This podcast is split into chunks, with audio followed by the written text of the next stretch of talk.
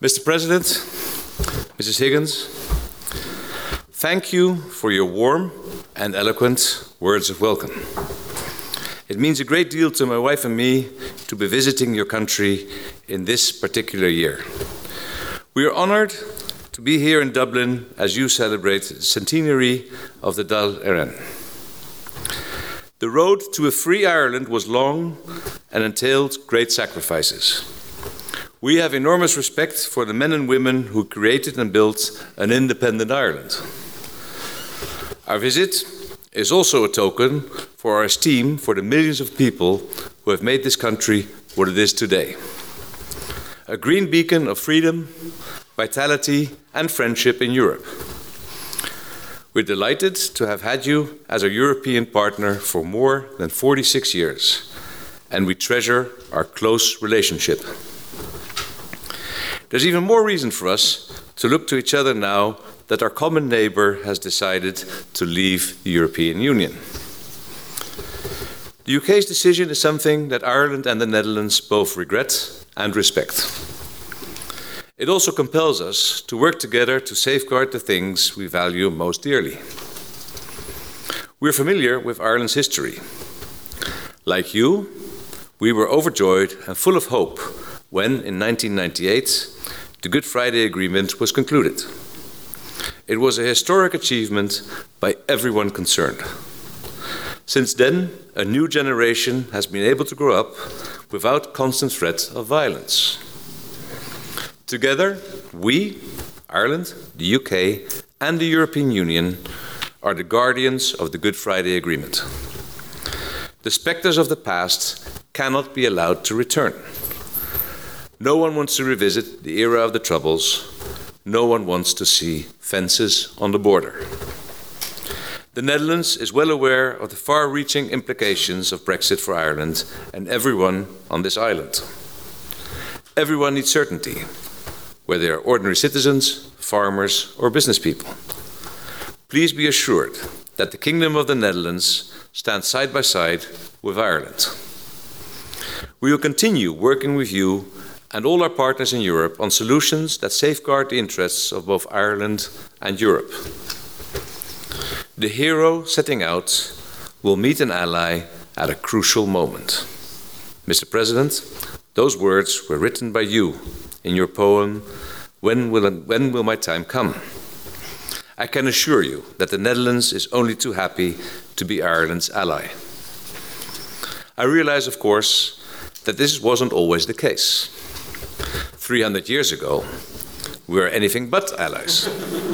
In fact, we have a member of my family to thank for that. On Friday, we will visit the fort in Cork Harbour which was a key link in Ireland's defences back in those days. There we'll also meet volunteers from the local initiative Rescue Camden. This time I can promise we will come in peace. And let us hope that the House of Orange meets less resistance on this occasion.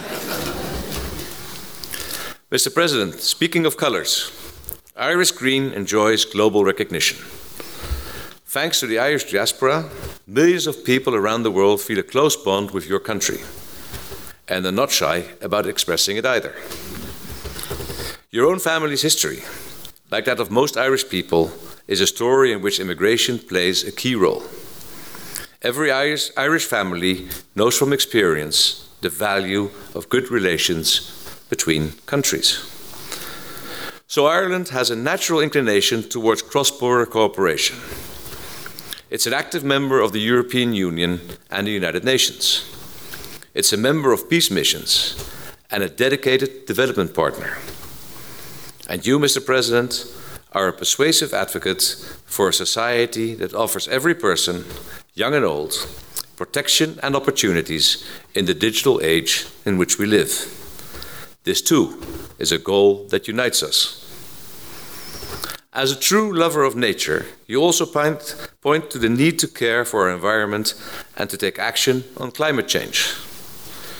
During our visits, we'll be spotlighting Dutch Irish initiatives in areas like sustainable agriculture and cleaner, more efficient transport. And yet, despite everything our countries have in common, there are contrasts between us too. The Dutch national character, in all its diversity, is perhaps best reflected in our painting, in the colors and compositions of Rembrandt, Vermeer, and Mondrian. The soul of the Irish, on the other hand, has another form of expression poetry. Throughout the centuries, the triumphs and tragedies of the Emerald Isle have been made sublime by the power of language. Words that can empower, words that can heal, words that might unite, as you once described it. One of Ireland's greatest poets, William Butler Yeats, understood like no other what makes this country so special.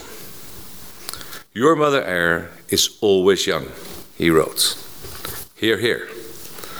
This country, despite challenges and setbacks, has always succeeded in reinventing itself. No one can break the Irish spirit. And we are proud of the friendship that has grown between our peoples, a friendship that today is stronger than ever. And may I now ask you to join me in, rising, in raising your glasses to your good health, Mr. President and Mrs. Higgins, to the friendship between Ireland and the Netherlands. de Arcades.